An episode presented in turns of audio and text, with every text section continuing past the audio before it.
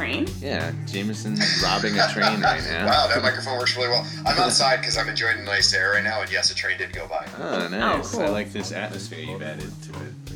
If you prefer I step inside, I can do that. Um, if you could go to the airport, that'd be great.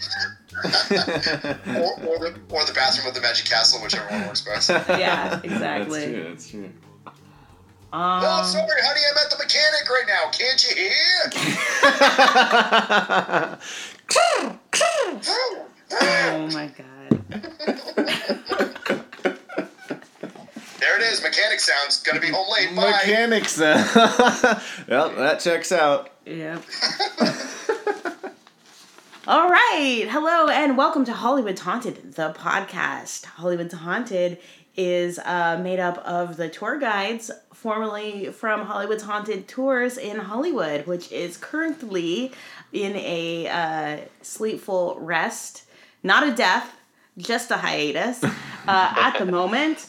Um, maybe we'll come back. Maybe we won't. Maybe we'll be a podcast forever. Who knows? Anyways, we're having fun. Our hosts today are the wonderful former tour guide and uh, all around great guy, Jameson. Jameson. Thank you for that intro. Very Right, kind. that was nice. Yeah. Uh, we also have with us my uh, co-host in life.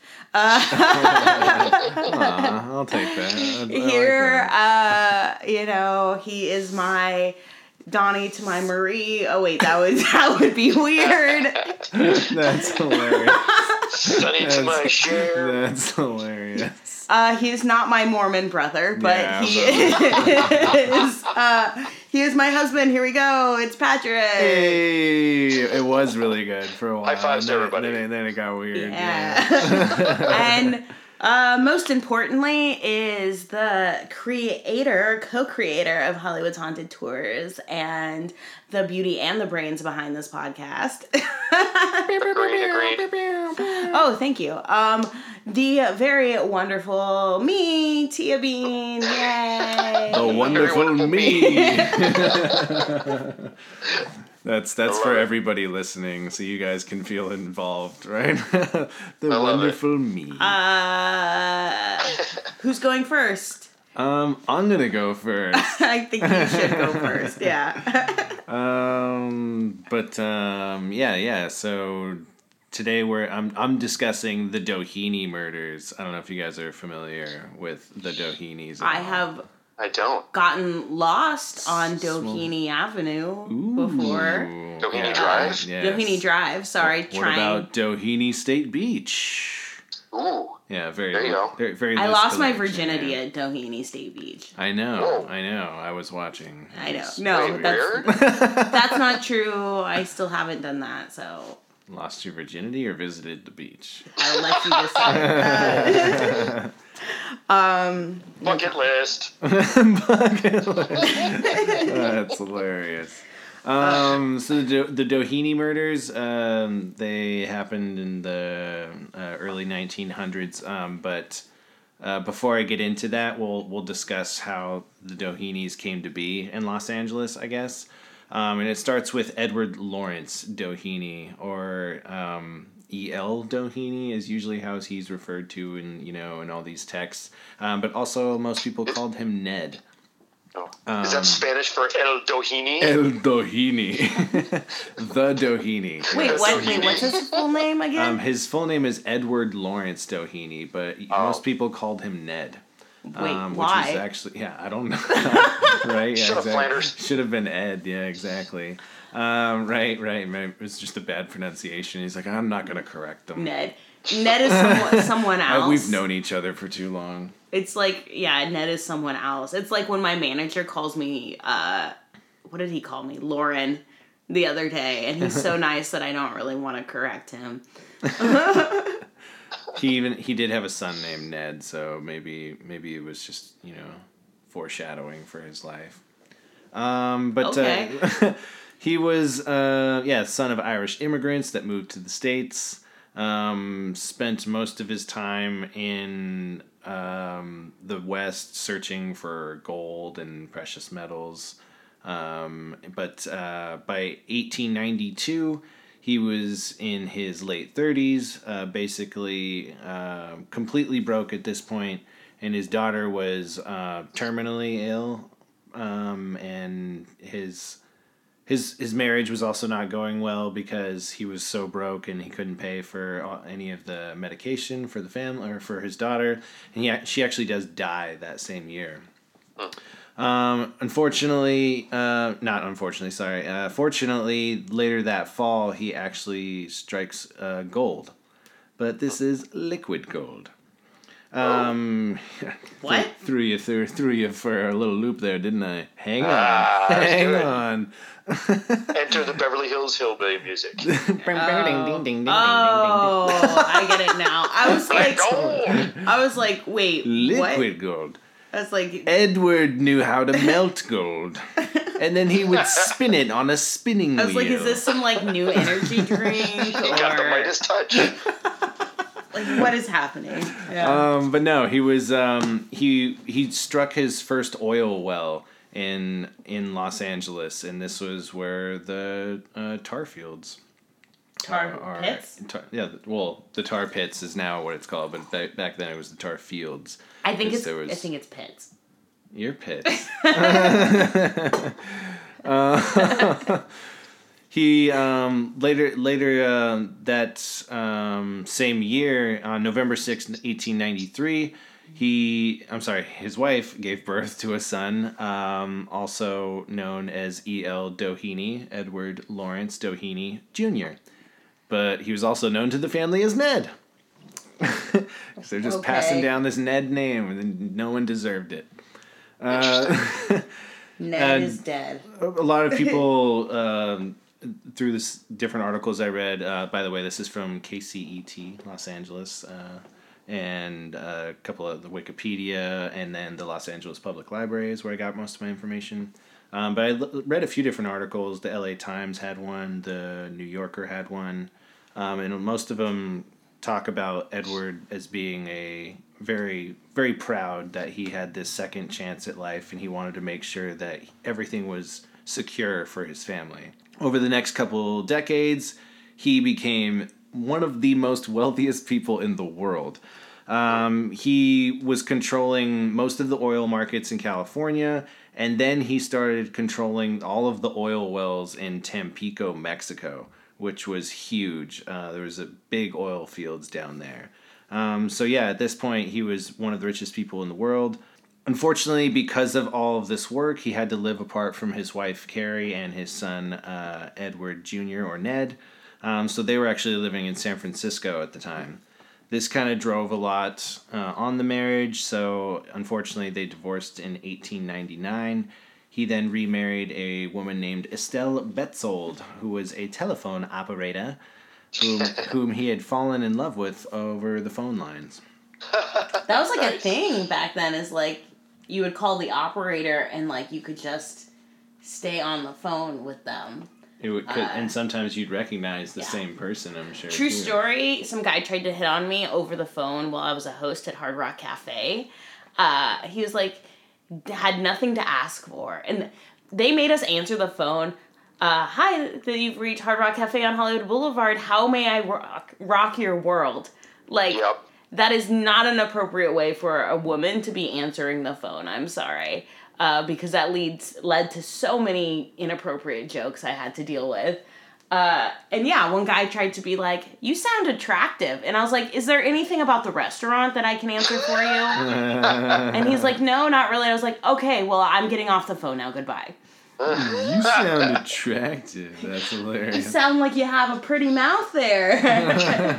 And you sound like Bon Bon Jovi. Goodbye. yeah. He shows up to the restaurant later. He's blind. Looking for the woman who sounded attractive. Unbelievable. Um, that's hilarious. Um, so yeah, like I said, uh, so he falls in love with this other woman uh, pretty quickly after he's divorced uh, over the phone lines. She's a telephone operator. Um, Carrie was apparently uh, fra- very fragile about the divorce. Um, I mean, she was. It's a divorce, you know. Of course, It's the 1890s. It's gonna like ruin your entire reputation. and like, especially especially you know when you're in your later years, which in the 30s was your later years. yeah. And like Um, men could marry again, especially a rich man who struck oil, but women not Right? so much. Yeah, and who knows? Yeah, she didn't probably get any money from this divorce.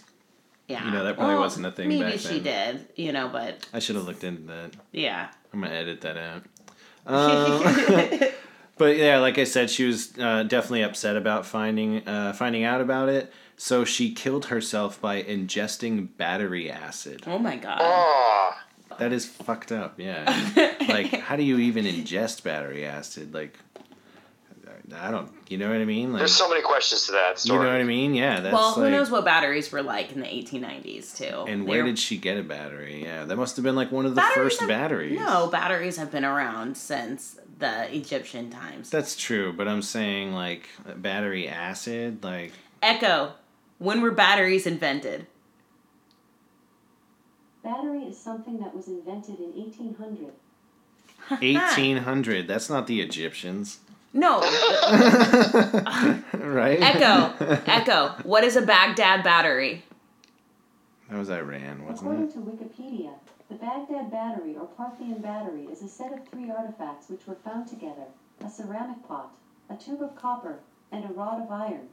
It was discovered in modern Khujut Rabu, Iraq, close to the Okay. metropolis of Ctesiphon, the capital of No, I'm saying I know that exists, but I'm saying okay. battery acid, like that seems like something that would be hard to get a hold of at any time. Right. You know, there was even- no auto zone in 1899. Well, that's what I'm saying. Oh, okay, yeah, that- exactly. yeah, that was my point. Yeah, I wasn't trying to like argue. Um, so, so um, It's like of all the ways to do it too. It's like you know you could have stabbed well, yourself, that's what I'm saying. yourself. Yeah, that seems like a very extreme way. Was that something they had things to do. talked about or something before? Well, maybe like, honestly, in the moment, maybe it was just something she had at hand. that's you true. know, that's fucked up, but that's true. Yeah. that's probably a good point. you know. So Um, so Ned, uh, obviously after this happened, Ned uh, came to live with uh, his dad and Estelle, his stepmom now. Um, but apparently Estelle was a really good mom to him, and Ned cherished her very much. Um, he grew up very spoiled, um, but he was still a very funny, um, funny guy. You know that was, you know, he was still a good person. You know because of probably Estelle. Um, while in 1913, while actually dating his future wife Lucy Smith, he met a man named Theodore Hugh Plunkett. Um, Hugh was a he worked at the Smith family's gas station, um, but um, they actually became good friends, and then Hugh became one of the Doheny's many servants. He was a chauffeur to the Doheny family. Both of them actually together served in the Great War. Um, when they returned from the war, Hugh was Ned's personal secretary, and he began traveling with him and got more and more involved in fa- uh, his father's business. Uh, according to Frederick R. Kellogg, who was the um, attorney for the Doheny family, um, he said that although Hugh acted as a secretary to Ned, their relationship was that was more than that of friends. Mm. Wink, wink, nudge, nudge. He it also says they were like brothers, but you know. So yeah, they were uh, very close, um, but um, they they um, you know were very different as far as um, their status. Um, Hugh was a servant still. Um, he even though he worked for the family, he didn't you know he wasn't a Doheny. He didn't make the money that they did. Um, but they so you know Doheny's uh, lived in uh, Chester Place Castle, and Hugh and his wife Harriet they had their you know modest accommodations. They weren't poor for sure, um, but there was definitely a big separation. Um, the younger Dohenys were kind of your Paris Hiltons and Kardashians, I guess, of nowadays. Like they were like They were the elite they were stars. super successful at what they do and lovable, and we love them so much. No, that's true, but but they were also in the night scene a Yeah, lot, and they were they're okay. extremely wealthy. So people are constantly talking about them because they're showing up to these lavish parties, and of course hosting a la- uh, lavish parties as well.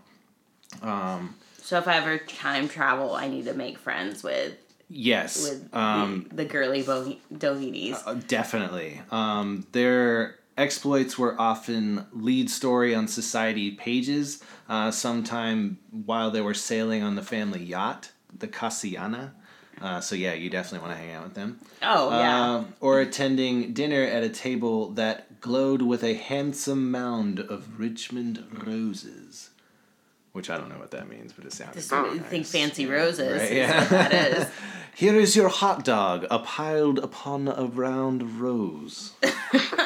like, uh, okay. Okay. 60 bucks, but okay. Um, in 1919, a car that Ned purchased for his wife Lucy at the time uh, was very newsworthy. It was described as the classiest creation of the year. Uh, custom designed by Earl Automobile Works. I'll just kind of read little, little detail on the car. Uh, Wait, sil- what was? Hold on. What was that guy's name? Sorry to interrupt you. That's okay. What was his name? Earl. Earl. Earl Automobile Works. That's the that's the design. That's the company. Oh, okay. I was like, what is this guy's name? Seriously? You named your kid Automobile? Yeah, right. Like, good My thing name's you. Earl Works. and his middle, Middle name's name's Otto. Automobile. Like, good thing he went into cars, right? That's hilarious. I fucking hate cars. I want to be a dentist. I wanted to be a dentist. Oh my That's God. hilarious. Um, but yeah, here's a little description on the car. Uh, a silver engraved monogram inlaid in red enamel is mounted on each door. On the panel between the door over the little extra fender are specially designed coach lamps. These lamps were designed and constructed by the Tiffany Company in New York City. These lamps would give the car a very foreign touch. The car is upholstered in a bright long grain red leather, which forms a great contrast with the body and wheels, which are painted Wiley's Battleship Gray with a satin finish. There were Tiffany lamps Mm. on this car. Tiffany lay, isn't that ridiculous? Yeah. yeah. Wow. Right, that would get that would get jacked right off your car nowadays. They stole my lamps. Damn it. So everything was uh, apparently amazing for the Doheny family at this time. They were super, super rich. Um, unfortunately, in November 1921, Ned and Hugh uh, checked into a suite at the Plaza Hotel. On the 30th, Ned walked into a New York banking house of Blair and Company. He then withdrew hundred and- $100,000 from a bank account that he shared with his wife at the time and put the bills in a small black bag. He and his friend Hugh, which we were discussing earlier, then went to travel uh, traveled to Washington D.C., where they met Albert Fall, who was the Secretary of the Interior of the Warren Harding administration, uh, one which uh, the Doheny's uh, almost almost completely funded uh, th- them becoming president. Um, And this was at the Wardman Park Hotel. Now, so Ned handed over the money to Fall, and he told him that it was. Uh, he told Ned, his son Edward told Ned to do this. So he told Ned that he was a friend of his from the mining days. They were friends from when they used to mine gold.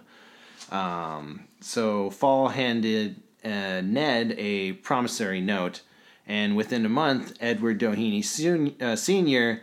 had put $100,000 back into Ned's account. So this was something that Ned was just doing for Dad. He was just, Dad told him, hey, I need you to pay a friend of mine $100,000. I'll put money back into your account. So he did. Um, unfortunately, Ned had no idea what Albert Fall was was in charge of. Um, Edward Doheny was soon awarded the contract for the Elk Hills Naval Petroleum Reserve in Kern County, California. Um, so the exchange of money, which Doheny uh, called a loan to an old friend, uh, turned into the infamous Teapot Dome scandal. Um, Because, you know, everybody called this a bribe, which which it was. Um, No, it wasn't. It was a loan. right? Yeah, and and and my fr- and my friend just gave me the rights to this incredibly rich oil field. just Doing what daddy told me to do. Right? Yeah.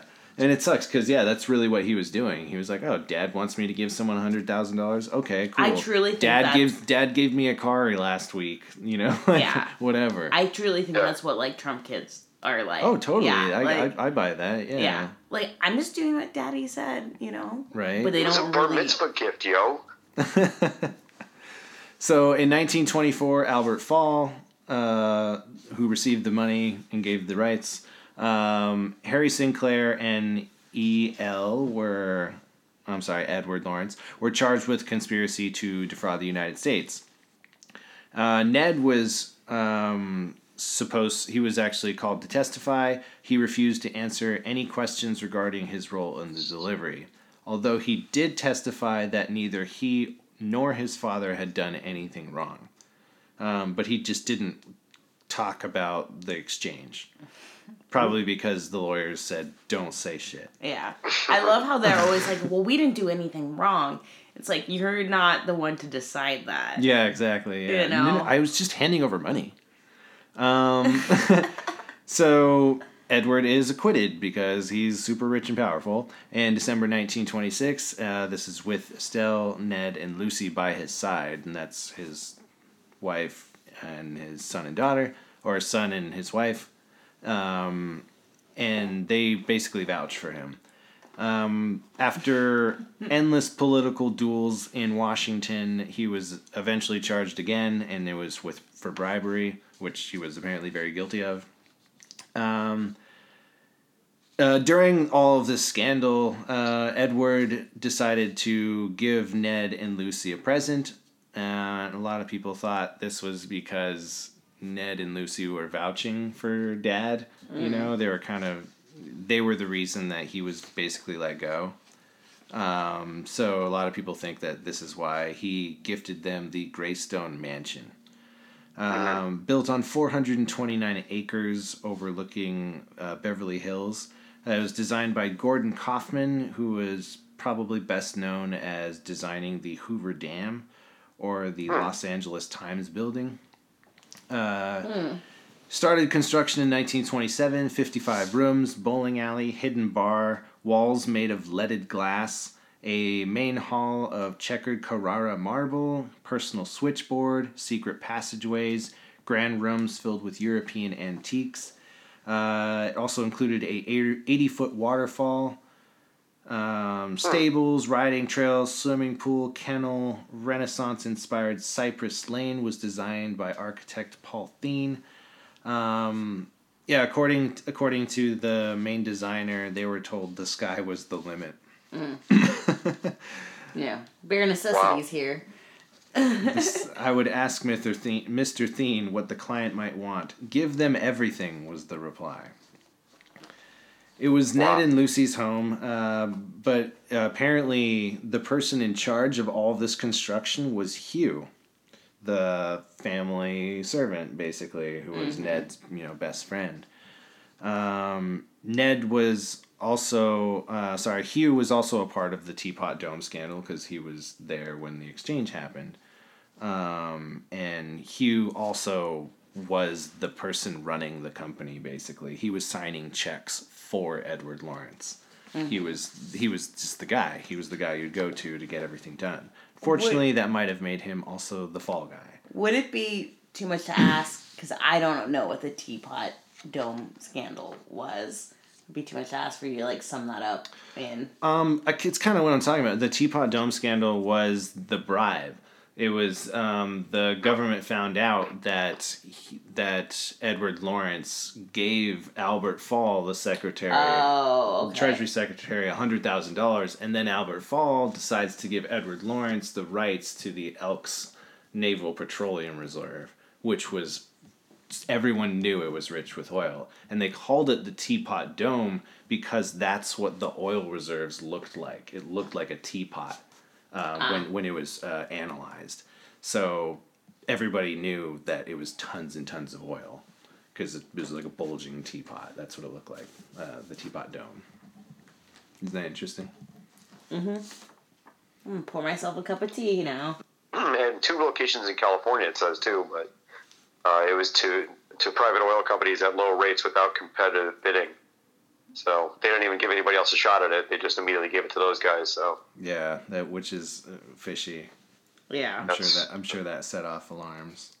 yeah, Um, da, da, da, da, where was I? Oh yeah, so like I said, Hugh was in charge of the construction of the Greystone Mansion, which you know, this, the, the a lot of the articles that I read, specifically this, uh, the KCET one, which I got a lot of my information from, um, they were kind of uh, trying to give the reader, I guess, like an idea of why Hugh might have been upset you know, to pull to kill his friend and then kill himself.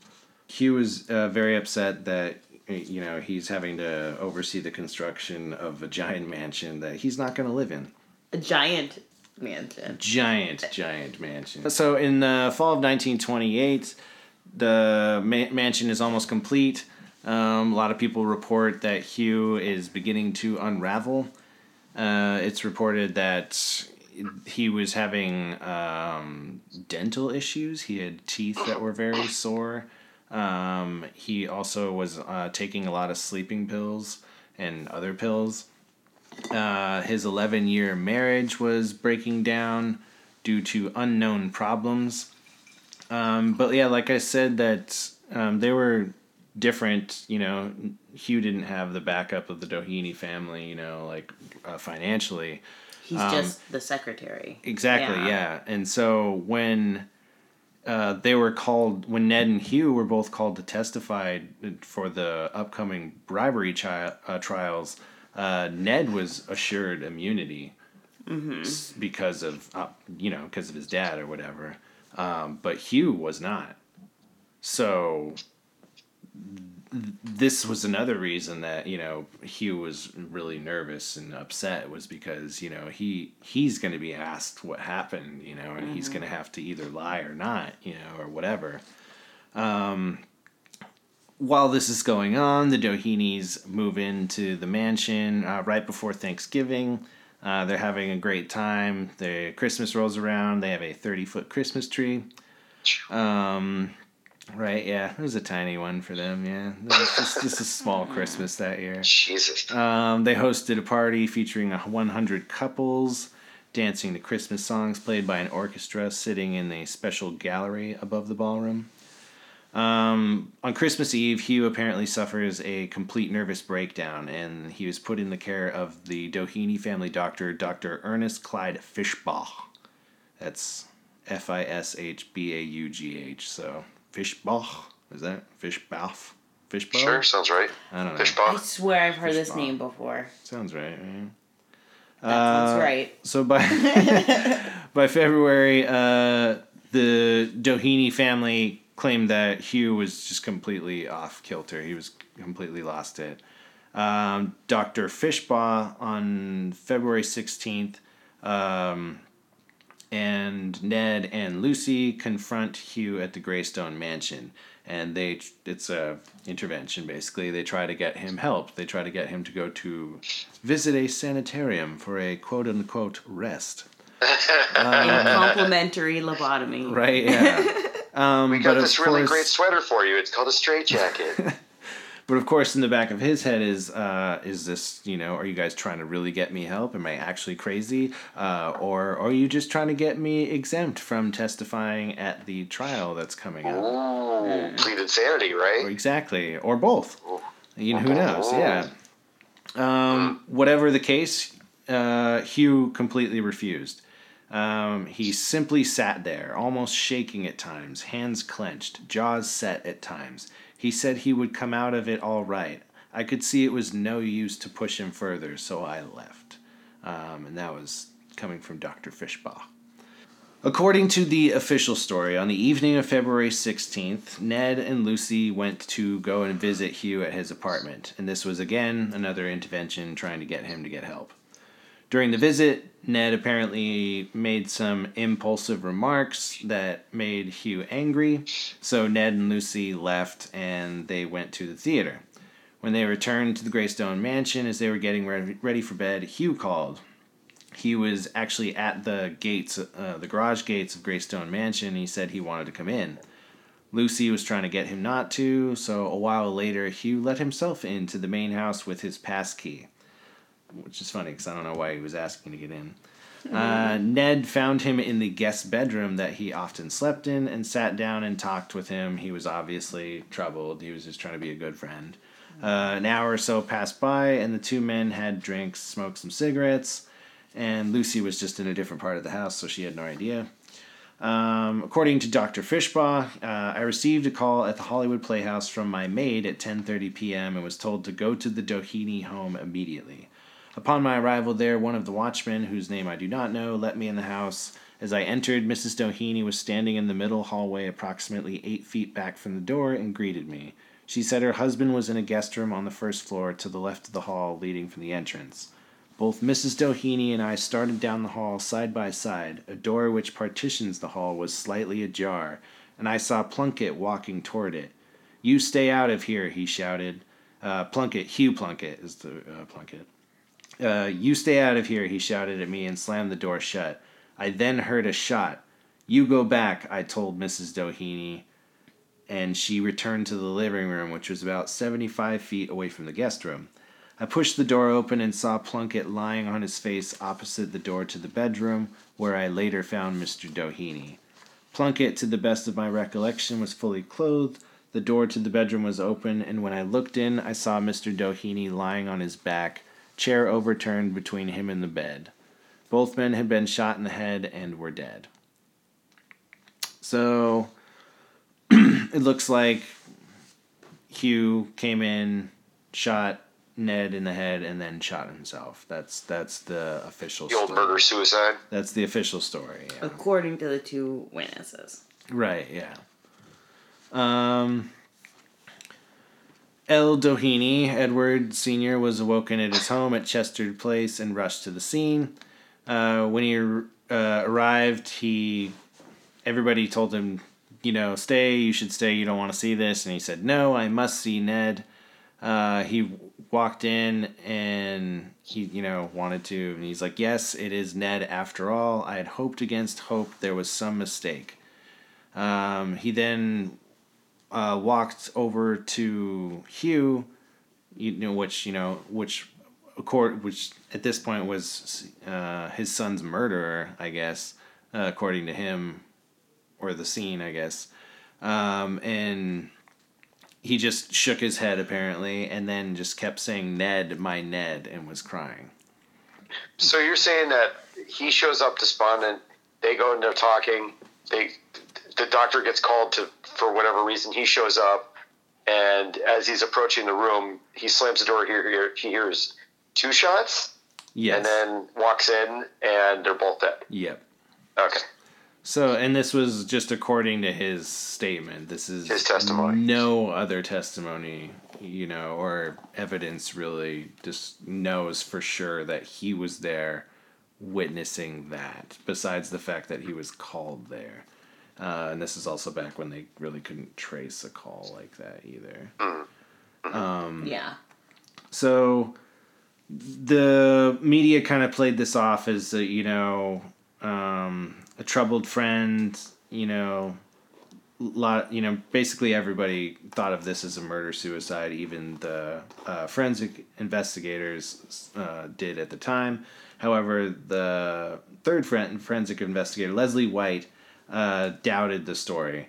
Uh, while photographing and processing the scene, White found a smoldering cigarette in Hugh's fingertips, which would be a curious thing for a man who had just killed his best friend in a fit of madness um, to have in your hand. Which makes sense. And then, he, of course, was about to kill himself and still had the lit cigarette. Um, the gun used to in the murder lay underneath Hugh's body, and it was very warm, as if someone had heated it in the oven. Which is, I don't understand that. Yeah, but that I, I guess to make it seem like it was the murder happened right then. Yeah. Uh, Right. Dr. Fishbaugh, the main mouthpiece for the Doheny family, and that's main mouthpiece. That's definitely mentioned a few times. Because, like I said, this is just his testimony. So they, the Doheny family was like, "Look, this is what happened." Any questions? It'll be from Dr. Fishbaugh. Right? Yeah, exactly. Um, apparently, he was caught in several lies, uh, including withholding the fact that Ned had actually been alive when the doctor came into the room, breathing although already unconscious.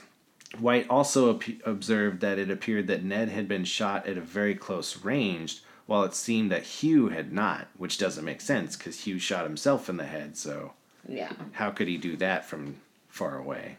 Yeah. You know? Right.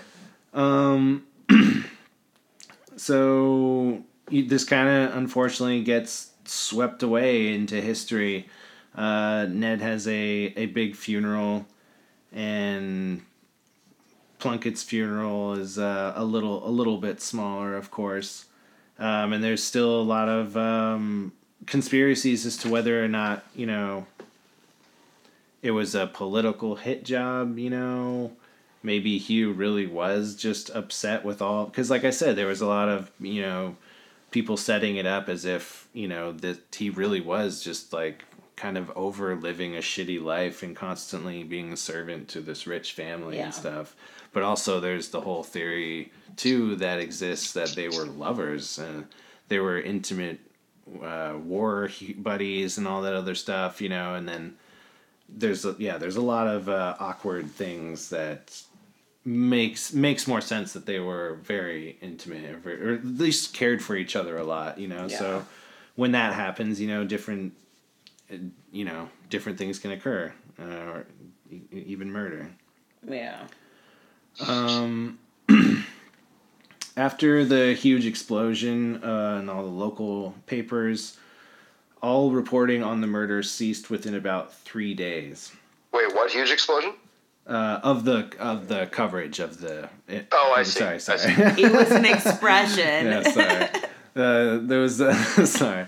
Yeah, Not a the- literal explosion. After it. the coverage in local papers, uh, all reporting ceased within three days. And this was after promising a sweeping investigation, in quotes, by District Attorney Buron Fitts. So someone silenced somebody. Old uh, uh, Edward Laurence was acquitted of his bribery charge. Um, rumors of a love affair between the two men and a cover up and bribery, you know, still lingers around to this day. Um, what but what what transpired in the bedroom of the mansion, you know, will never unfortunately be solved. And we just have to remember that two men are dead, you know, like whether or not it's uh, a conspiracy or not, you know. It was definitely an unfortunate thing to happen. Uh, the Doheny mansion later on, after um, the family left, it was uh, the city purchased it, and it's now a public park, um, mostly used for private functions, um, even films and stuff like that.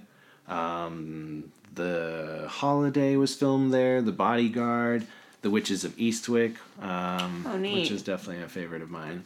And Yeah? ex- you don't like The Witches of Eastwick? No, Yeah, but that's like it. okay. Judge me. Yeah. I Judge- She doesn't like Cher. Don't listen to her. judging. I love. I Don't love. even, don't she's even like, play it off she's like, Tina, forget bef- it. before Damage we before we post this. she needs to I love Cher so much. Don't even, get, don't even should- start. Believe in the witches of Eastwick. Please do that all the time. That impression all the time. um, the last, the last Needs film. more auto tune next time. Thank you. Yeah. um, the last uh, film that I wanted to mention that was filmed there was uh, "There Will Be Blood," which was actually based on Upton Sinclair's novel in 1927, which was called Oil, which was pretty much based on Doheny's rise to power. Interesting. Um, yeah, there's even the bad stuff. Um, if you've ever if you've ever seen There Will Be Blood, it's a fucked up movie, but it's so good. It's so Oh, good. I was just thinking, you know, you were talking about the different things that are in the house, and you said a bowling alley, and I'm sure that's where that whole scene is. I am down to watch it though. I didn't know it was about like Hollywood history and stuff. Like you just put Hollywood spark in there. Hollywood history or ghosts or that in the title, and I'm totally there. So well, well, it's definitely like a history on like yeah, like the oil explosion, you know, and like how we there's so many yeah, there's so many things we still don't know about the like not not not know, but we still kind of handle haphazardly digging oil. You know, I mean, Sure. or cons- getting energy in general. We're still Yeah. getting lost in mines and fracking and killing things, and you know what I mean. Like, but back then we had such limited tools. you're and- not into clean coal, Pat? No, but yeah, like yeah, back then like such limited amount Oh. of equipment, yeah, like to actually handle that. Yeah. Yeah. man. Now I run to rewatch that. That was so good. we can watch that if you want to watch it. It's got three hours. Homework for our listeners. Watch. And now you watch can find that. out where the, the term "I drink your milkshake" comes from. Uh, I what? forgot about that. Oh Do I want to know? Is this like Oh my god. No, it's just a famous line from the movie. Yeah, it's a good one though. is does Has what? nothing to do with the song. yeah. Nothing. Oh, okay. Nothing to do with the fact that It's nothing Doheny sexual at and all. Hugh are lovers or anything like that. No, there's nothing sexual about it. It's just a super intense scene where he's yelling at this this uh, the, at the kid. He's not really a kid, but he's a young guy, and he's just screaming in his face. And he yells at, "I drank your milkshake, right up." It's so good. Yeah. I'm gonna Yeah. assume that that's it makes sense in context. does, yeah, yeah. Take your word for that one there. Oh my goodness. Yeah, he's he's awesome in it. I mean, Daniel Day Lewis is super intense in it, and, Oh yeah. you and just he go he goes the full nine in it. It's, it's pretty awesome. Cool. Nice. Well, that's cool yeah, how that wrapped up story. everything. I mean, it, it's definitely interesting to see, you know, all the different scenarios that could have happened and why they would have happened. Whether it was over, you know, being forced to go to a, an asylum, or if it's, you know, you need to you need to take the blame on this, or you know, if it was really honestly, I love you, why can't I marry you, kind of situation. Why can't I live here? Yeah, You know, like, right. Yeah, like Or- and like he had fallen out of his his marriage was obviously not going well at the time Yeah. too. So yeah, a lot of And he people were like, designed "It's the whole because- place." It's because you're fucking in love with Ned. You're Yeah. constantly around him. But like he designed the whole place and couldn't even live there Right. and or be with the guy he loves and also his tooth hurts real bad and like, his tooth hurts really bad. I don't know I don't know if I could had, just kill someone. I don't know if you've had chronic pain but it fucking fucks with your Nah, head. nah. I've had toothaches that make me want to kill a doheny or two. if that's all it takes. All right, this is gonna be over here. Yeah. It's definitely not a. ri- It's funny because for being one of the richest families in LA, that's not a name that's kind of associated with Hollywood or Los Angeles. Besides, like can the yeah, the street and the beach. Like the only reason I rec- remembered the beach was because I fucking looked this up a couple days ago. I was like, oh, that's right, Doheny State What, Beach. is that on uh, the PCH or something? yeah. It's Okay. a- it's a little, it's further up, but yeah. But yeah, I mean, there's there's it's not like the Rockefellers or something like that where it's a name where you instantaneously know, you know that, that that's that's a rich family and oh my god, the Vanderbilts or something like that. You know, It's it's funny too Um, because they're compared to the Rockefellers because they the Rockefellers were the only other family out there at the time that was doing the oil. sure. Um, so yeah, they're definitely compared to them a lot. And was there any family after the son? Was it just the, the one son and that was it? He died and they didn't have ch- he didn't have children or anything. Um, I think they did have children. Um, but they yeah, there was uh, they're yeah they're they're out of the mansion. They're not doing like Doheny business. I don't think, but they must they must own uh, rights or something to those oil fields. Yeah, I wonder where I wonder where that family money is now. Like, you know, what the family turned into. Yeah, it's like billions. Get your twenty three and Me kits out, guys. Right. Yeah. I could. I'm down to be. Fingers there. crossed. Yeah. Hey, One in I a don't know. chance. My my grandmother walked across the Mexican border into Southern California in 1927 uh, and moved to Hollywood. So who knows? Who knows? Yeah, it's true. There you go. You know, There you go. I go. could I could be a I could be a Doheny. Mm-hmm. Could be. Nice. Well, I, I'd say that um, our our two people are kind of I don't want to say connected, but definitely we're I'm sure aware of each other because uh, uh, two powerful men in Los Angeles. You know, um, your guy controlled oil, my guy controlled water. Right. So uh, I'm sure they ran in similar circles. They probably met a few times here and there. But Roxana's doing the sex uh, circle stick. no, there was no gay sex in my story, unfortunately. No. Uh, no.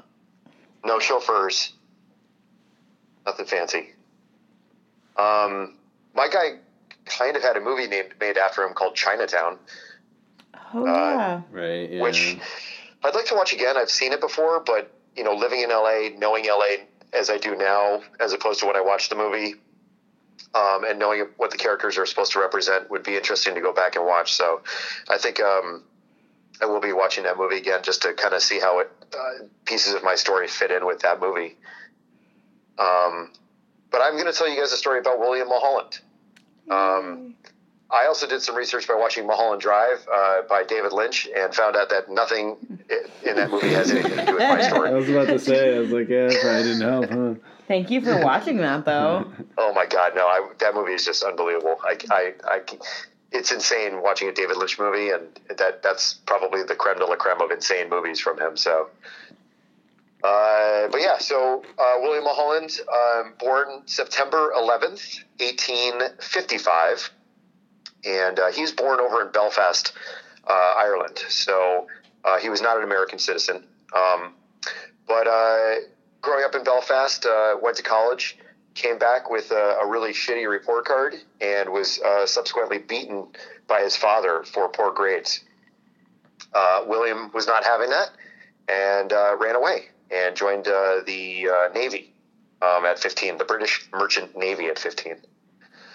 Um, he went back and forth across the ocean to the United States numerous times and decided at one time to just stay in New York um, and uh, moved to Michigan. Um, he worked in a lumber camp there for a while. He almost lost a leg in a logging accident. Um, and uh, then he moved to Ohio and um, with uh, basically f- moved back. I'm sorry, uh, hit on a ship. Uh, I guess leaving Ohio. I'm, I'm not sure. They didn't really kind of say that, but he, him and his brother hit on a ship, and um, they were discovered down in Panama. Um, so they kicked him off the ship uh, in Panama, and him and his brother had to walk um, 47 miles through the jungle uh, to Balboa, Panama, Jeez. to catch another ship. Uh, so they both get on. Um, they get on another ship. They they get to Los Angeles and uh, arrive in 1877. And uh, he kind of uh, starts looking for uh, odd jobs, and it finally lands him at a water distributor uh, for the LA City Water Company. Um, he works his way up. He gets you know positions in um, uh, uh, like in the job itself. He's he's kind of working his way through it. He actually lays the first iron pipeline for water in 1880. Um, Wow. and uh, I, I will say that um, he is, uh, by all accounts, from what I understand, he was a self-taught engineer. Um, he had no formal education that I that I found, um, and Which every is- article would say that he was self-taught. And that's kind of Which an, is kind of an totally a important thing. thing. You should Um, totally teach yourself engineering. Oh, absolutely. That's something that you can totally trust. Like, dude, I learned this on the internet. I'll be fine. I watch YouTube. Mm-hmm. You know. uh, so he works for the LA City Water Company for a while. Um, in 1886, he becomes a U.S. citizen. Um, and in 1902, uh, he becomes the superintendent of the LA Water Department. Um, the LA City Water Company, uh, the, the city decides to end their contract with them, and uh, they, they start the LA Water Department, and eventually that gets fused with the LA Water and Power. So they, they kind of become like a mega company. Um, but he, he's kind of there at the beginning of all this. Um, in 1911, he becomes the chief engineer of the LA Water Department. So, obviously, if you live in Los Angeles, you you've heard of Mulholland Drive. Um, most people may not know what he's famous for, but uh, in essence, he is kind of the reason for the city being what it is today. Um, the LA River was a thing, is a thing still. If people don't know, it's that ugly uh, concrete ditch that has a stream of water going through it, That little trickle of water. a little trickle of water. Can I Um, just say, Mulholland is- Drive is where when I used to get mad at my ex, I would drive around Mulholland Drive angrily, uh, which is like not a good idea No, because it's super, Yeah. super dangerous. Yeah, Uh, that's but what I'd be Kevin like, Hart drove off, right? He just he crashed his car a couple months ago, right? who did? Kevin Hart. Oh. Oh, uh oh. Yeah. Yeah, I think he was on Mulholland Drive, and that's when his car drove off the side with that. He he wasn't Well- driving; somebody else was driving, but driving his car. Oh, God. Fuck. Jeez. Uh, yeah, that was like. there. There are tons of places you could go off and just like Yep. go down forever. Right. Yeah. Oh yeah, and and nobody would know that you were down there. Yeah, for a while. Uh, but I used to be like, oh, I'm so mad. I'm gonna go drive around Mulholland. But it was also like my ex couldn't drive, so it was kind of like, a, oh, I can drive and I can drive myself. Like it was a whole thing. I Anyways, can drive off a cliff. Mm-hmm. if I wanted to, he can't drive himself anywhere. Go live with your parents, Matt. Okay, sorry. Anyways, Wow. which he did after we broke up, so good for him. Anyways, he's doing fine, I'm sure. There you go. and he's not on the side of a ditch on Mulholland Drive. Right. No, I think he's actually doing okay, which I'm happy for. I'm so happy. Happy. I'm so happy for you. I love it. Well, um, uh, Mulholland basically is credited for being the father of Los Angeles because he's the one that basically made it possible for water to be um, brought down from up north into Los Angeles to make it into the mega city that it is today. Um, at that time in the late 1800s, yes, it was an important city, but it, it, it couldn't support uh, the population that they wanted to, to make the city into. Um, in estimates, as they're saying, in 1890 there was 50,000 people living in Los Angeles. By 1900 it had doubled to 100,000 and by 1910 it was up to 320,000 people. So in what in 20 years it went from 350 to sorry, went from 50 to 320,000. So obviously there's a population boom.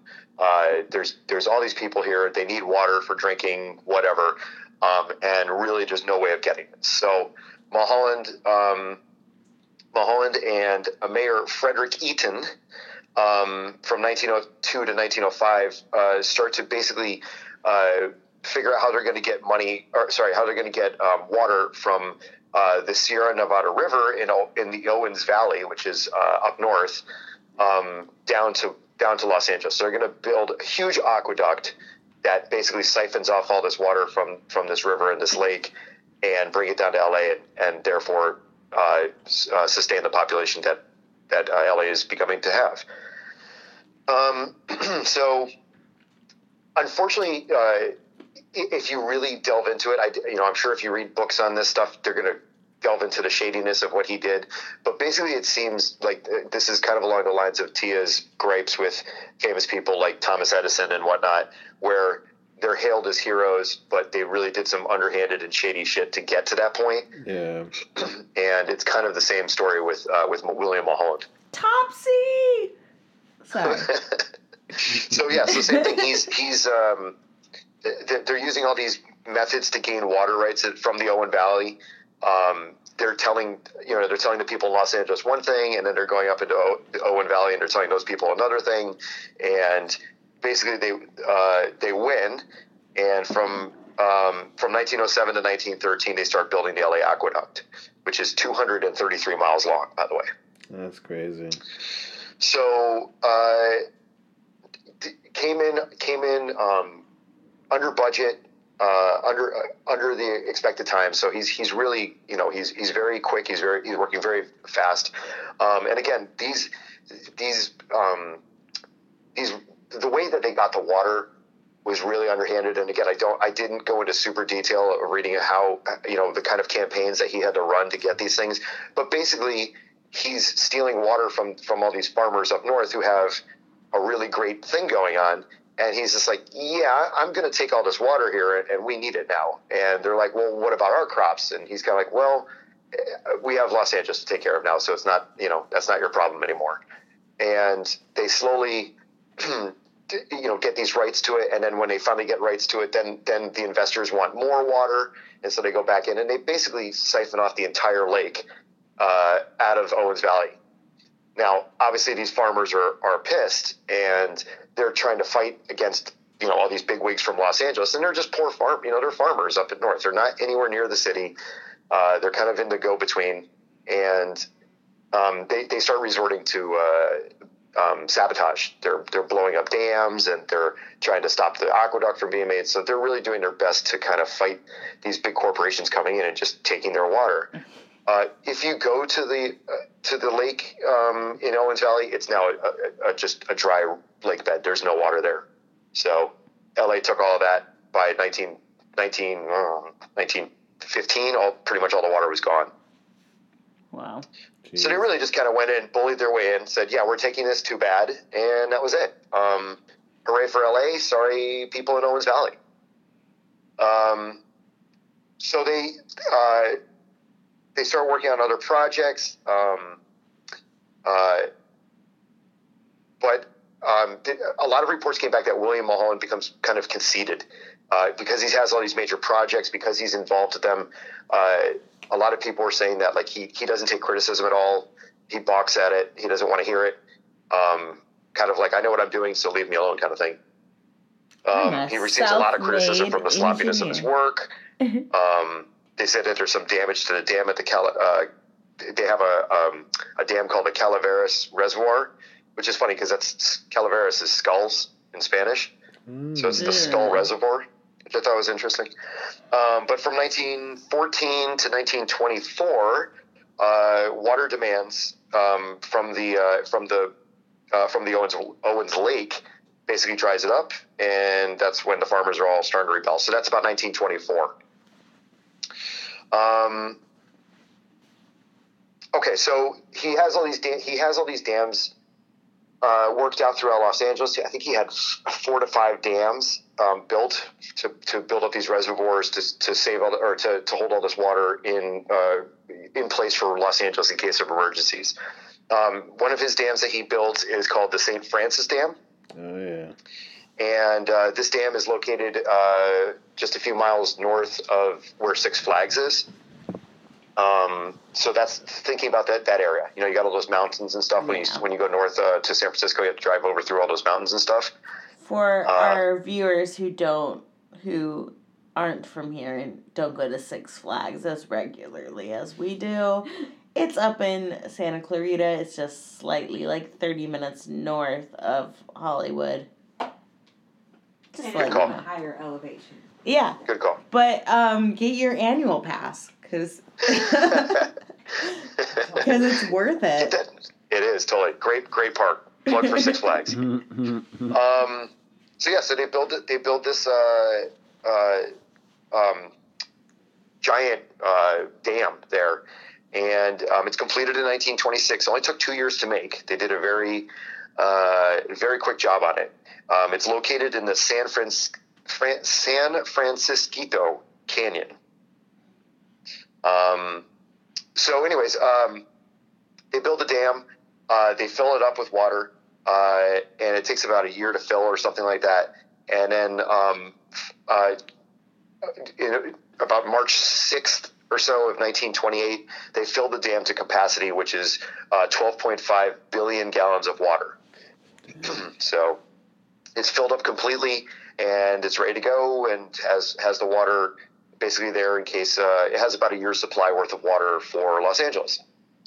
Uh, so on um, March 12th, uh, an inspector calls and says that um, there's some leaking around the dam, and he reports that basically the water is coming out muddy. Now, if the water comes out muddy, that's a bad sign because it means that uh, it's mixing, and it means that the, the, the base of the dam is not, you know, is not embedded into the ground correctly, and so that's why he's called. So. Uh, on March 12, 1928, uh, William Mulholland and his assistant chief engineer Harvey Van Norman uh, come and inspect the St. Francis Dam. And uh, they see that cracks and leaks are observed, um, but they're dismissed as normal. Um, and it's, it's, it's inspected and deemed safe. Uh, so he leaves, and um, at 11:57 p.m. of the same day, uh, uh, the walls of the the walls on the sides of the canyon that are holding the dam in place um, are not um, are not structurally sound to hold the dam and all that pressure. Uh, this is the mistake that they didn't understand. They, they thought the land was more uh, solid, and it wasn't. And so the, the pressure against the uh, uh, against the not necessarily the dam itself, but the sand and the rocks and stuff holding it in place finally gives way, and the dam bursts. 12.4 billion gallons of water fly out and come um, just flooding down this canyon um, with a let me see here uh, 140 foot wall of water That's wild, bro. Christ. moving at 18 to 20 miles per hour comes flying down this wa- down this canyon. Now, the man that actually called, and I, I'm sorry I did not write his name down, but the man that actually called uh, William Mulholland to, to inspect the dam, he was the guy that kind of was living there uh, to make sure that the dam was working correctly and stuff. He was one of the first people to get killed. Him and his family were immediately killed uh, because they're in such close proximity to the dam itself. Um, the dam comes flying down. Or sorry, the water comes flying down the canyon, and uh, one of the first things it hits is uh, a, there's a power plant number two uh, that is um, stationed in one of the valleys, and it has um, 67 workers and family members living in that. That is demolished within seconds, and kills 64 of the 67 people living inside there. Um, again, uh, 160 or sorry, 140 foot wall comes flying down. Now, again, because this is in a canyon, it's very narrow. Um, but as it empties into the Santa Clara riverbed, um, it floods Valencia and Newhall. Um, by this point, the, the, the water is about two miles wide. Um, and slowing down, it's moving about five miles per hour when it arrives uh, near uh, Montalvo, uh, which is near the ocean, about 54 miles away from the dam. So um, it took almost five hours for it to, to from from start to finish hitting into the ocean. Um, but uh, as it uh, as it happened, it basically flooded Fillmore, uh, Santa Paula, and Castaic. Um, Santa Paula was the worst hit. Um, but it, it just as uh, you know as you can imagine as this is washing down it's just taking out telephone poles wires barbed wire farm animals people giant giant chunks of the concrete from the dam have now been moved down miles down the down. And um, it's just not stopping. There was no warning system in place. Um, when it when it went off uh, people i was watching there's actually interviews of people on youtube that were still alive in the 80s that were kind of uh, interviewed about it. And they were saying that they would be standing on the road and they could hear the, the roar of the water coming down. Wow. um, but uh, police officer, uh, police stations were calling towns ahead of the flood to warn them, and then other police officers were racing on their motorcycles to warn to warn them, trying to beat the flood. Um, but basically, once it empties into the into the ocean, um, by the time by the time it empties out into the ocean, there's about 431 people. Um, and, and maybe up to upwards of 600 people uh, in that flood and washed out into the ocean. Uh, they find bodies over by Catalina Island. Um, they find bodies. Some reports said as far down as the Mexican border, um, but uh, but definitely as far as Oxnard, which is very far down. wow. Um, so so I mean, it, it, it was a catastrophe. It, it washed all these bodies out into the ocean, all these cattle, destroyed lots of fertile land that was used for uh, you know for farming and um, all that. So that all that was destroyed and uh, just just annihilated. So they estimated at about 430, 431 deaths, but they think it could be as high as 600 because there was a lot of illegal immigrants working on these farms, a lot of migrants, a lot of people that were just not accounted for. Um, bodies were never found. Um, you know, when they came in to help everybody, of course, there was all this mud everywhere, so they couldn't get through anything. It was just a total, total disaster. Um, let me see here. Mulholland, uh, what happens to him? He takes full responsibility. Uh, he he says to the newspapers, "I am 100% to blame on this. I will not try and blame put pin this on anyone else. Absolutely my bad." Uh, but there's no there's no repercussions from it. He doesn't go to he doesn't go to jail. He doesn't go to court or anything like that. Um, but as a result, he basically just secludes himself and and is basically never seen again. I mean, he is, but he's just secluded himself.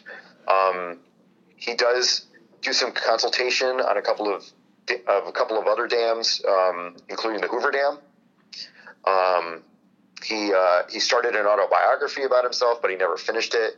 And then he has a stroke in 1935 uh, and dies, and also is buried in the Forest Lawn in Glendale, Forest Lawn Cemetery in Glendale. So massive, massive um, destruction. Um, it's the middle of the night. It's midnight.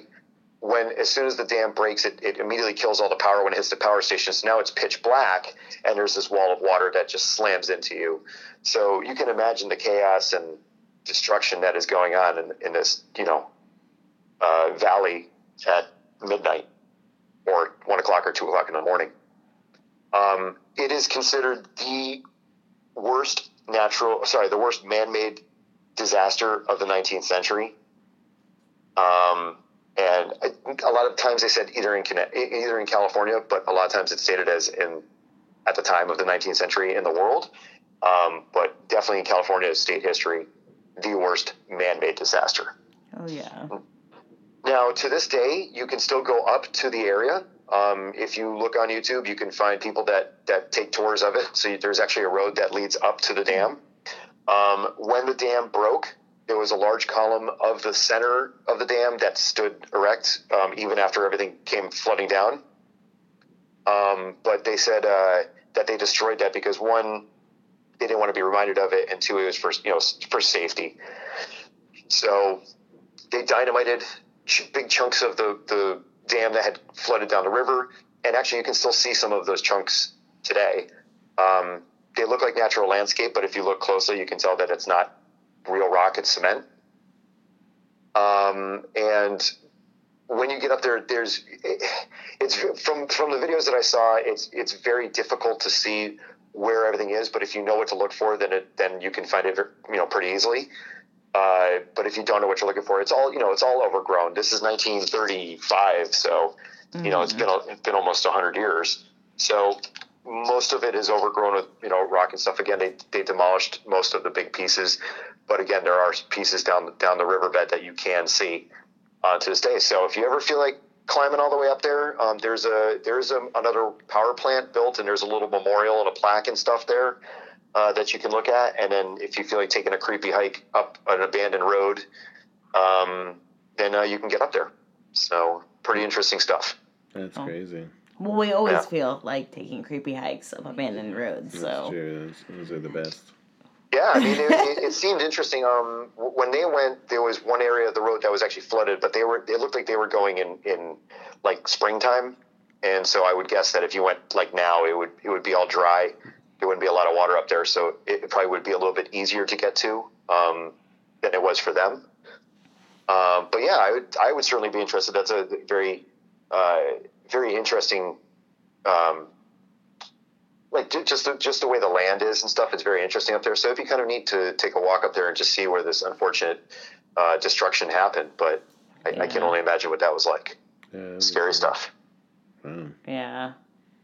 crazy. I remember when like I was reading about this that like there was like a woman on top of her mattress with her with her chicken and she was like naked and like that's like the desperation of these people. Like the water came and flooded their house and she was able to float on her mattress and she was like gripping this chicken that like that's just how chaotic it was you know? Yeah. like here's this live being. I'm gonna hold on to it and like what's going on you know? Like there's no time to get dressed. There's no time for anything. Like No. Yeah. insa- insanity you know and you're you're lucky that you and your chicken are alive you know because so so many other people were wiped out you know Oh my God. Yeah. Yeah. It's just unbelievable. I, you know, I, in the dark and just this wall of water. They said the power plant was crushed like an eggshell. You know, what I mean, like I just, it's it's hard to fathom 12.5 billion gallons of water. and two miles released. What's that? two miles of water right Yeah. is what uh, you said It took, No, it was like way longer, right? yeah, it was like it was. It went on for like five It- hours. well, it was right? two miles wide when, it, when Wide. it opened up. Yeah. It was two Okay, miles wide. I see what Um, but it went. It took. It, it was fifty four. It traveled fifty four miles. jesus christ So I mean, that's a lot of freaking water. You know. Um, obviously, the further down the road, the impact is less severe because it's had time to spread out and slow down.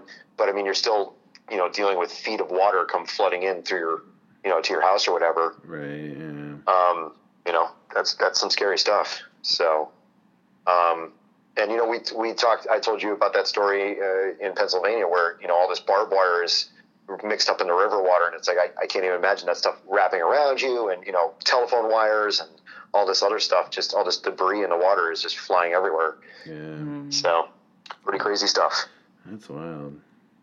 So yeah, you ever want to take a trip up north? Just go past Valencia there, and uh, uh, you can you can find your way up there. We'll Yeah. have to do that sometime. Yeah. My mom told me a lot about this story. That's why I, I signed it uh, to you because, like, We also said that it was on Drunk History, correct? It so was if you on want to find Drunk an episode History. Drunk History, Jack Black plays Mulholland. Yep.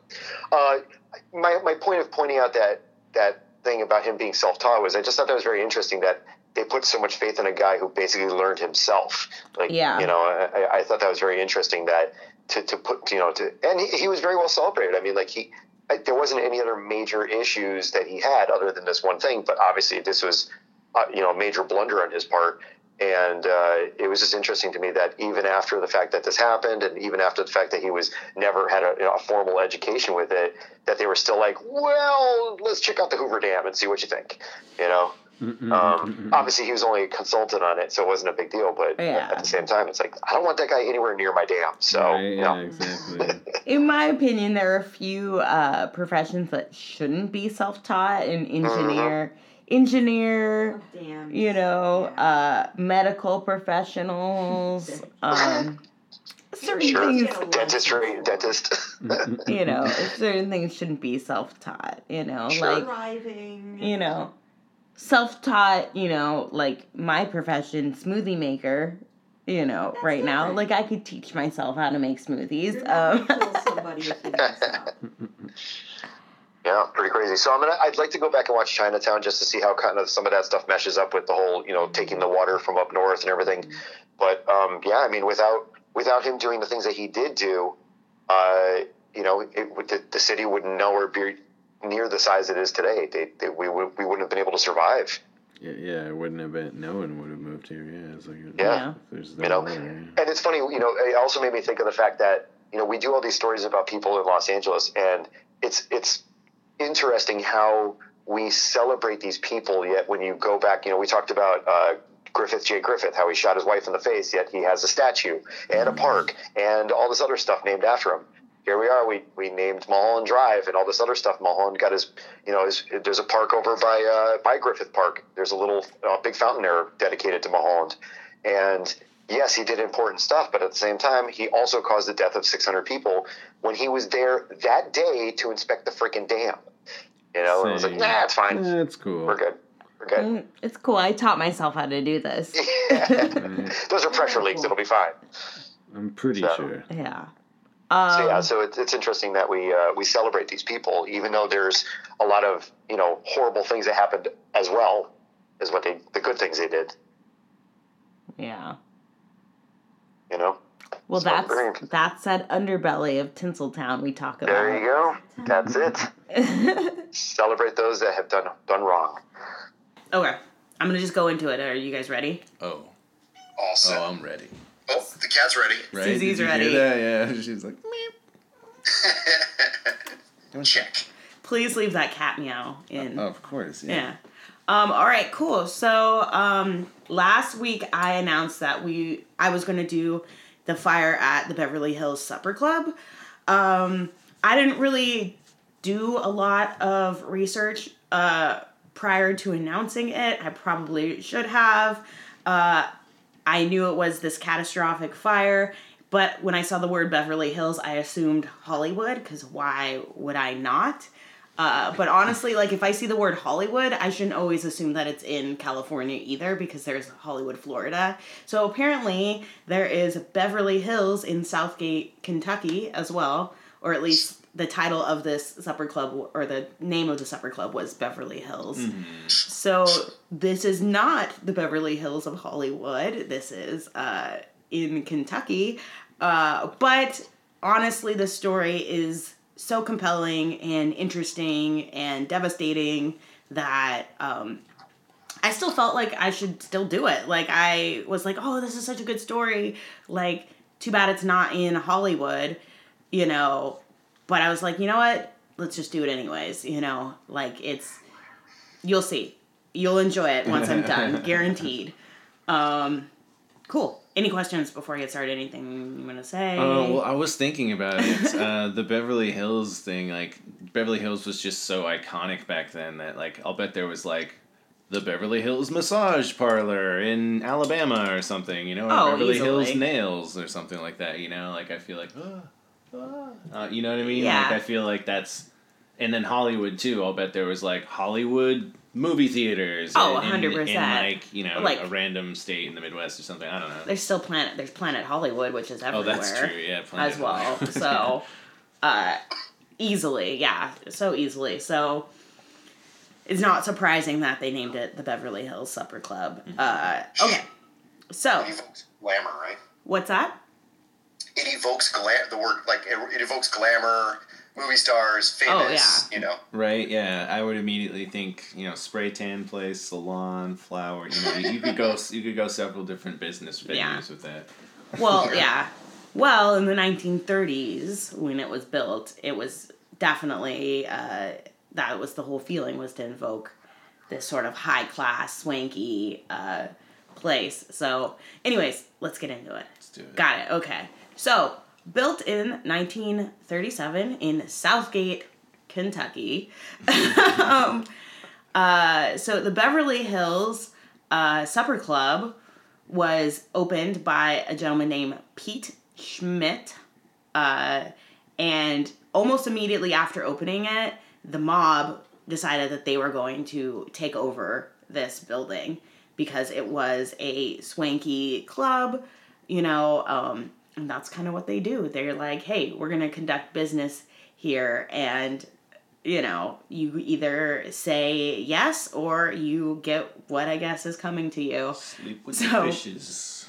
Yeah. So they were refusing to sell out like other clubs had done, and the mob burned this place down on February 3rd, 1936, uh, killing the niece of the property's caretaker. Um, but this isn't quite the story I'm going to get into quite yet. So it is rebuilt uh, in the late uh, 50s and 60s. Uh, oh, sorry. It is rebuilt in the 1940s. It becomes a high class supper club, uh, which entertained people such as Dean Martin, Frank Sinatra. Uh, they had many celebrity entertainers from all over America, from Las Vegas, from Tennessee, from Hollywood. So, uh, in the late 50s and 60s, there was some hardship. Northern Kentucky, on the Northern Kentucky nightclub scene, when Sheriff George W. Ratterman, that guy, uh, set out to clean up the area. So, Kentucky nightclubs and casino lost the mob protection that their gambling operations had once enjoyed. And without the casino revenue, the Beverly Hills Supper Club could not sustain itself. And the original club closed in 1961. However, it was again reopened in 1969 under a new owner, Richard Schilling. Um, he also owned several other clubs. After this club, he went on to create other clubs. Uh, he spent over three million in renovations on this club. Yeah. Yeah. So it went through some uh, expansions uh, of the original space. They were kind of haphazardly built onto the original space uh, instead of like creating it. Uh, how do I explain it? Instead of like building it with some sort of uh, plan, it kind of looks like they just piled on buildings onto the original building around it. Oh really? So uh, there were many banquet halls added on, uh, dining rooms, showrooms.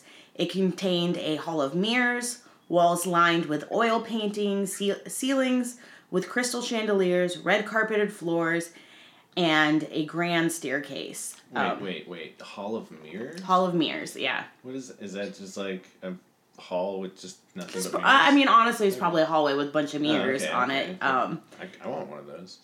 well, yeah, it wasn't, okay. It wasn't a house of mirrors or anything. Like No, I don't think so. Uh, I, you know, uh, you'll see This way that to the roller coaster. That's a. you'll see well maybe why that wasn't exactly very safe or a good idea. So Oh no. And I have a question. Why is it always that red carpet is the fancy carpet? Why does it always have to be red and you're like, ooh? well, it's That's Beverly true, Hills, yeah. it's Hollywood, Oh, you know. that's true. Yeah. I don't know. I I don't know. Fun Yeah. fact for the Guardians of the Galaxy uh, premiere, they actually had a purple carpet. Hmm. So it's not always a red carpet, but you know. But but that's interesting. I mean, I, I always thought it came from the red curtain, you know, and I think that's been in theater for a long time. But Maybe. I wonder if the but- red but red is associated with like good luck or something like that. Right, yeah. I mean, the red thing that we see now in like that I'm talking about in theater back then is like also from movies that I watched that were made now about theater back then. Hmm. Because I mean, they have the red carpet at the premiere, which is like just like a strip to walk on. But I mean, like when you have red carpeting in a in a restaurant and all that, you know what I mean? Like that's what I'm always confused about. Like, why is the red carpet the like I don't this, know. this we're making it? Like I'm reading a book right now, and they were talking about it's it's uh like about Parliament in in England, and same thing. They had red carpet, and they were like showing off like this is really top notch stuff here, people. Uh, it could have had to do with how expensive the dye is, which is why Okay. purple is usually royalty. I'm not Sure. sure. We'll have to look that one up. It's a good one. Anyway, so they put tons of expansions onto this place. However, uh, during the renovations, uh, there was a little accident uh, because Richard Schilling wouldn't take on the mob as partners.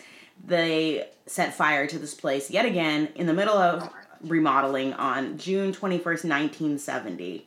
Um, h- however, uh, he was not discouraged. Schilling finished the renovations and opened what became the most successful dinner theater in the entire Midwest. So it operated. So this was, you know, after 1970 and the fire, they rebuilt, they opened, and it operated for several years. Um, now, with the renovations, they did make um, make the building out of what was quote unquote uh, non combustible materials. But like I said, there was like lush decorations, carpet, wood paneling, uh, curtains.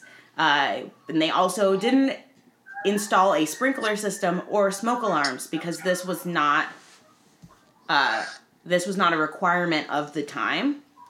Uh, and some of the larger event spaces had no immediate exit to outdoors. So they kind of like attached rooms onto other rooms. So when you would exit one room, you would just go into another room. So, uh, That's great. I Yeah. was looking at uh, some pictures of it um, the other day. yeah. Um, or yesterday when we were looking at it, and uh, that was some of those rooms were huge too. Yeah. So it's crazy that you'd be running through a big room to get to another big room. Yeah. You know, and then be like, oh great. So, okay. So, on Saturday, May 28th, 1977, John Davidson was the entertainer for the night. Uh, the club was filled to capacity and beyond. Uh, John Davidson was performing in the cabaret room, which was one of the larger event, uh, event spaces there. Every seat was full. The ramps and the aisles were full as well. The room's limit was about 600 people. I've seen 615, 600 and so. Uh, but uh, testimony afterwards from some of the witnesses and survivors say that there may have been upwards of 1,300 people in that Holy room cow. at the time. Jesus. More than double the capacity. Yeah. Jeez. That's Yeah. crazy. Uh, there were other events going on in other areas of the supper club, and there was estimated around 3,000 people in the entire building, which is two times what their capacity would have allowed. Um, so the fire began around 9 p.m. in the Zebra Room, which is a small event space kind of on the edge of the building. So the Zebra Room would have had an exit out uh, outside because they did share a wall with outside, but many of the other rooms, including the cabaret room, didn't have immediate exits to outside. So at eight thirty, there was a wedding being held in the zebra room, but the guests decided that they were going to leave early around nine o'clock because they were uh, complaining that the heat was way too high in the room and there was a lot of strange noises, banging and popping noises uh, happening in the room. So they decided they they were going to leave. Jeez. Um, it is believed that faulty wiring in the ceiling had started a small fire. Um, the guests left the zebra room and the fire burned quietly till around 9 p.m. So I'm sorry, they left at 8:30. So And the uh, fire's just in the roof burning? Just yeah, okay, so no one can eat. Oh god. for about a half an hour. Um, then an employee smelled smoke around 9 p.m. and opened the door to the zebra room, letting oxygen into the room. So, as you know, when oxygen, the room, like if you've seen Backdraft, I was just about to say yeah, You know, yeah. if you've seen Backdraft, if you haven't seen Backdraft, watch Backdraft and you'll know what I'm talking about. Uh, but fire lives, fire breathes. It consumes oxygen and it'll spread with oxygen. If it doesn't have oxygen, it will go out. So the fire was contained more or less until this employee opened the door. But if I smelled smoke, I would open the door too to see what was going on. Right, So they they opened the door. This did yeah two things. It put oxygen into the room, but it also made the employees aware that there was a fire going on. So the fire department is called around 9:01 p.m. Uh, the employees, as many of them could, grabbed fire extinguishers and did what they could to attempt to put out the flames. Um, but it was continuing to burn at 9:05 p.m. Uh, that is when the fire department got there. So it took them less than four minutes to get there, but smoke was already pouring out of the building. With no fire alarms or sprinkler system throughout the building, it was up to the employees to run from room to room to tell people to evacuate. Uh, now, what are you going to believe? Are you going to believe an employee going, hey, there's a fire, you need to get out? Or are you going to believe an alarm system? So, uh, unfortunately, many of the employees weren't taken seriously. And also, like, nowadays we might take stuff a little more seriously because we've had situations like this happen and the media does kind of um sorry susie's really into my story right now Yeah. The media kind of shows us, you know, we see disasters and things on TV quite a bit. In the 70s, that, you know, may not have been a thing. And I feel like, you know, rules and stuff were kind of lax back then. So, you know, when a waiter's like, hey, we have a small fire in the kitchen, everyone needs to evacuate, a lot of the guests were like, well, I paid good money to be here, you know, let them handle it. I'm going to stay put. Just a cigarette, Yeah. kid. Go sit down. Yeah. And, you know, many of these uh, people believe that it was just a small fire in the kitchen that it would be handled. So, uh, yeah. So at 9.06 p.m., busboy Walter Bailey arrived in the cabaret room with news of the fire. Uh, the supervisors didn't want to interrupt the warm-up act on stage. Uh, it was the act before... Oh, sorry. Before what was it, John Davidson. So they he hadn't even gotten on stage yet. So many of the people sitting there were like, "Hey, we came to see John Davidson. He hadn't even arrived. He hasn't even arrived yet or gone up yet. We're not leaving." So the supervisors didn't want to cut the act, but busboy uh, Walter Bailey was like, "No, this is serious." And even though he suffered from stage fright, he jumped onto the stage took the microphone and told everyone it is time to evacuate. You guys got to get out. Good job, Walter. Yeah, unfortunately, only a few people left the room. Only a few people believed him. Most people decided that they were going to stay put. Uh, or at least, you know, in all fairness, you know, if someone had said that, it would take me a couple minutes to decide what I was going to do, you know. Uh, so it was only four minutes before the fire reached the cabaret room. So even if these people didn't leave immediately, they it was four minutes. Like they had four minutes to get out, and I mean, have you ever been like in a room that like you know like auditioning you you know at a big place or something, and you know you have to leave the room to go on a break, you know, and Yeah. it takes It takes min- it takes like three time. minutes just to walk out. Yeah, Yeah. so yeah, that is no time.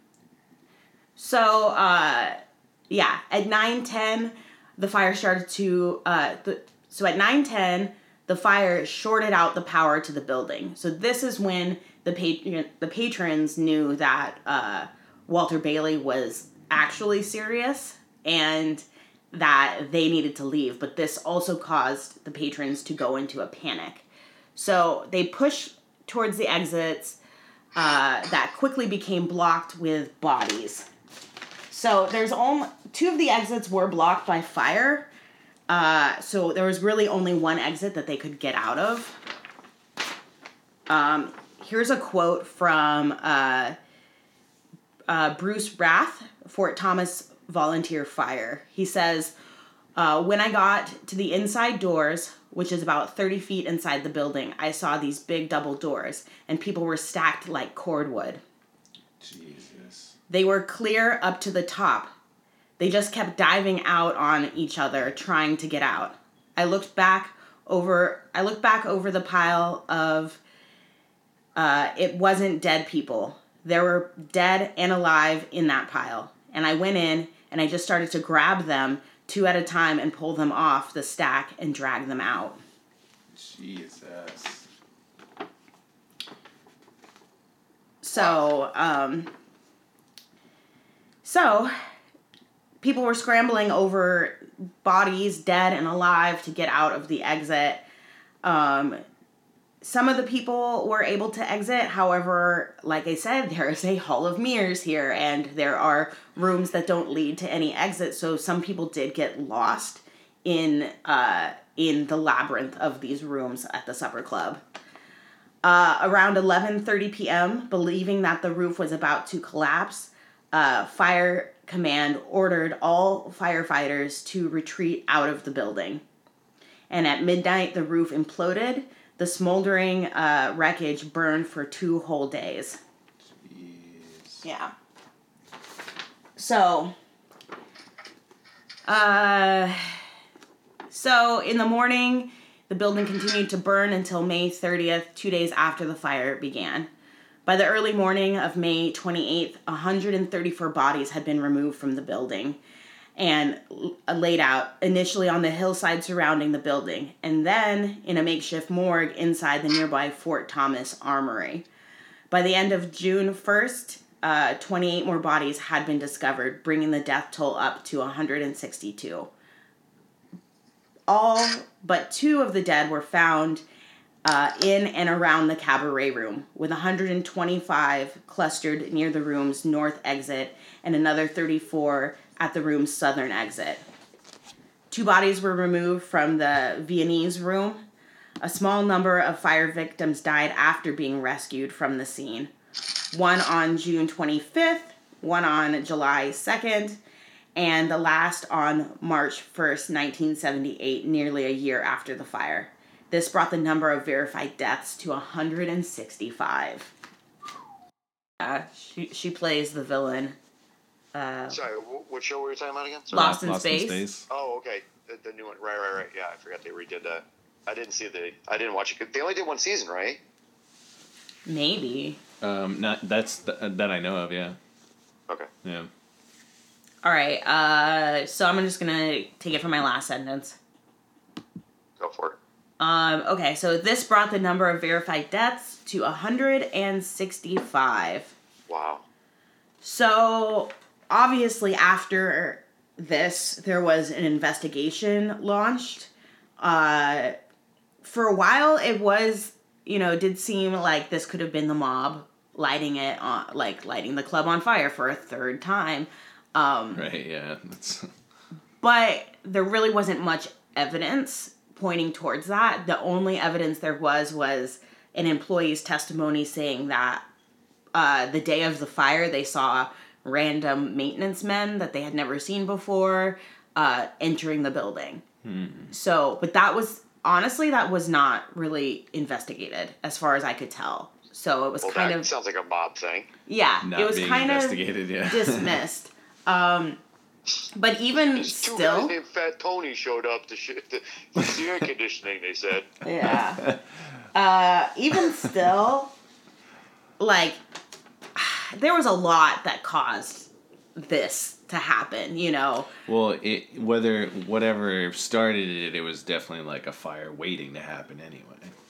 uh, Like the building itself, the materials. Yeah, I mean, so there was an investigation that was launched. Uh, it was found that uh, there was an absence of alarm alarm systems, no firewalls, an abundance of flammable material in the building, no sprinklers, no and no uh, employee training, and overcrowding was also to blame. Uh, previous guests to the supper club, Beverly Hills Supper Club, uh, gave testimony that the cabaret room was often overcrowded uh, with people that waitresses couldn't even get to the patrons to serve drinks. Jeez. Yeah. uh, three top fire officials were suspended and accused of giving improper fire investigations. Um, and a number of lawsuits were filed uh, from the families of the victims, and it all uh, accumulate, accumulated to one class action lawsuit that was filed against General Electric, the company that made the faulty wiring. Uh, and there was a $10 million settlement. So, um, since this fire, more regulations have been put into place on uh, buildings. There is definitely a fire code that large buildings and event spaces have to follow now. That so that is something that is good that came out of this. Uh, the site remained generally undeveloped for uh, many many years. It was just purchased in 2020.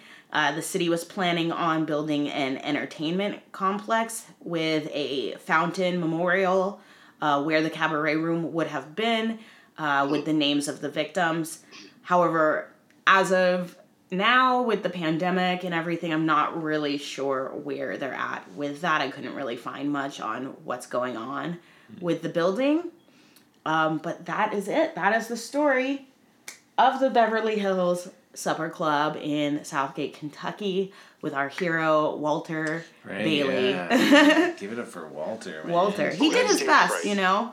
Hey, what's our what's our All right, story? all right. Assignments, guys. Okay, so Pat's taking a break for next week because he's burnt out, and he's got editing of these, you know, wonderful podcasts that we do.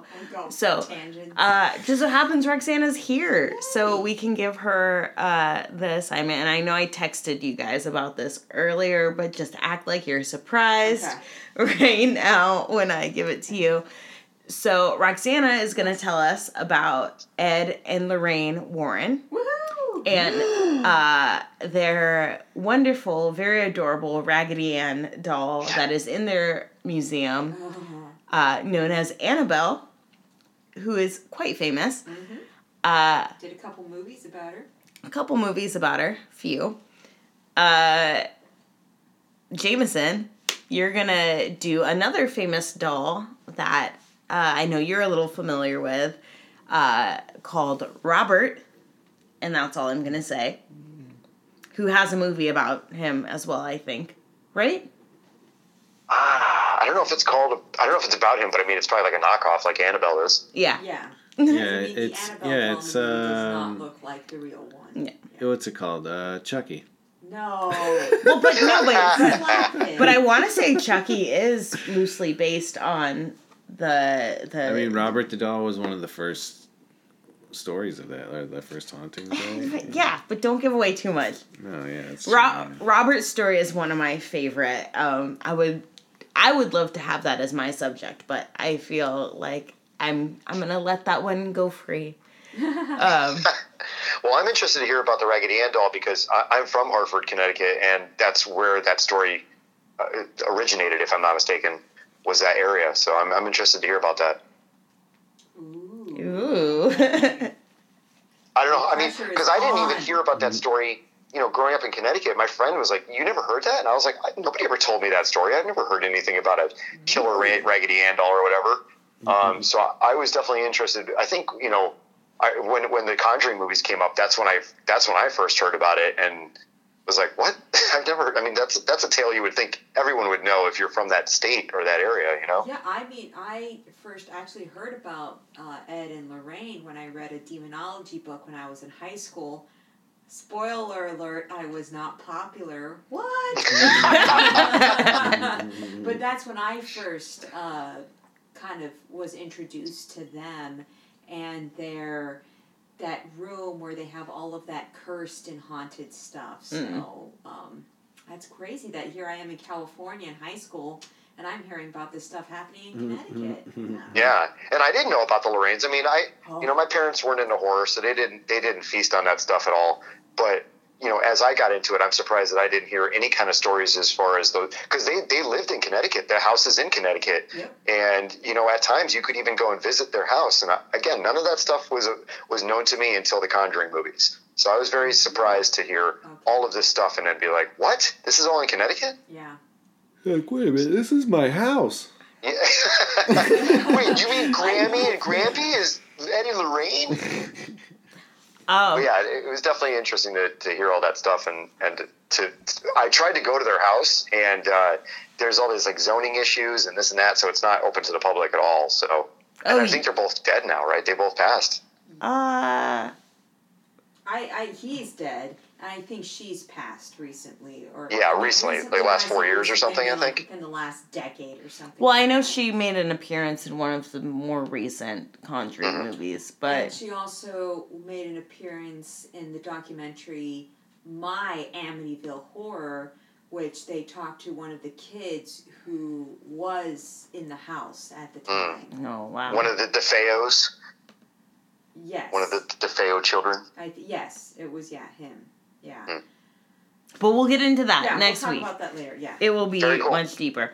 I'm Uh, excited to hear the story. My story, actually, okay, so like my parents are actually into this stuff. Um, a lot, which explains a lot about me. Um, my mom bought me this magazine for my birthday, which is this week. Uh, uh, if you're listening to this, this is three weeks ago. Uh, my birthday is the day before Halloween. Roxana is holding up the magazine that says Scary Places. And my mom was like, Did you read about that island of the dolls? And I was like, I actually already know a lot about that, mom.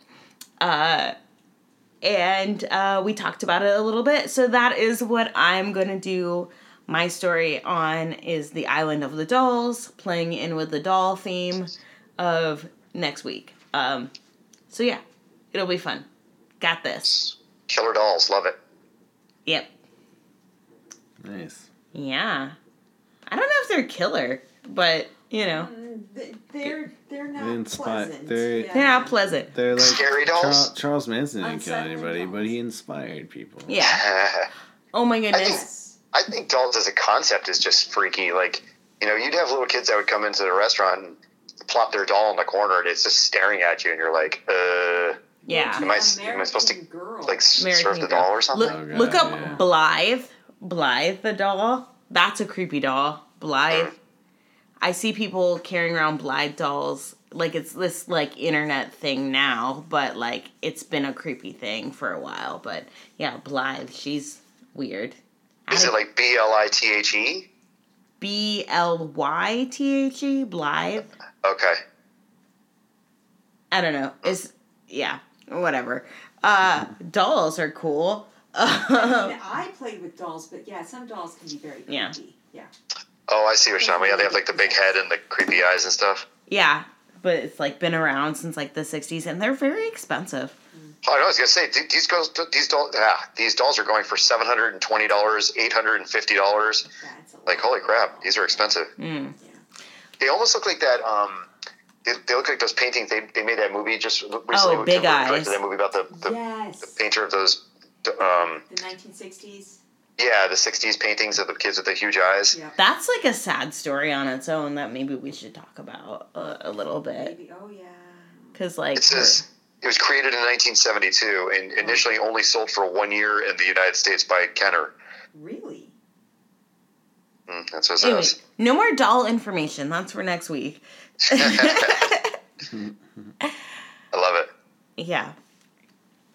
Awesome. Um, but yeah, Robert the Doll, his story is one of my favorites. So please do uh do it justice. I, Do it justice. You Yes. got it. please. Pressure. Pressure.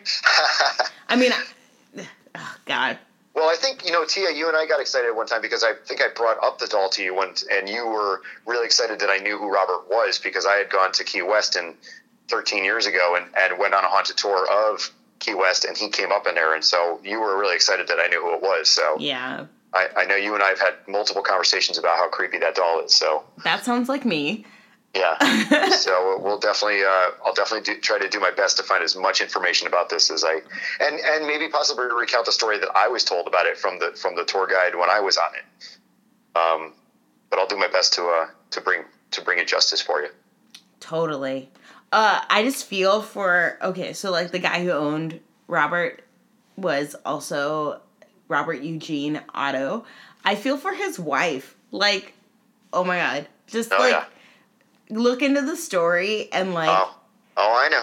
yeah, like she put up with a lot. Yep. Like, I'm She sorry, Pat, if you had like a doll that was like more important than me, like that would be an issue. Mental Like- mode. Like, okay, like I get if it's like your pet cat. She didn't mean that. Sorry. Sorry, it's just the closet.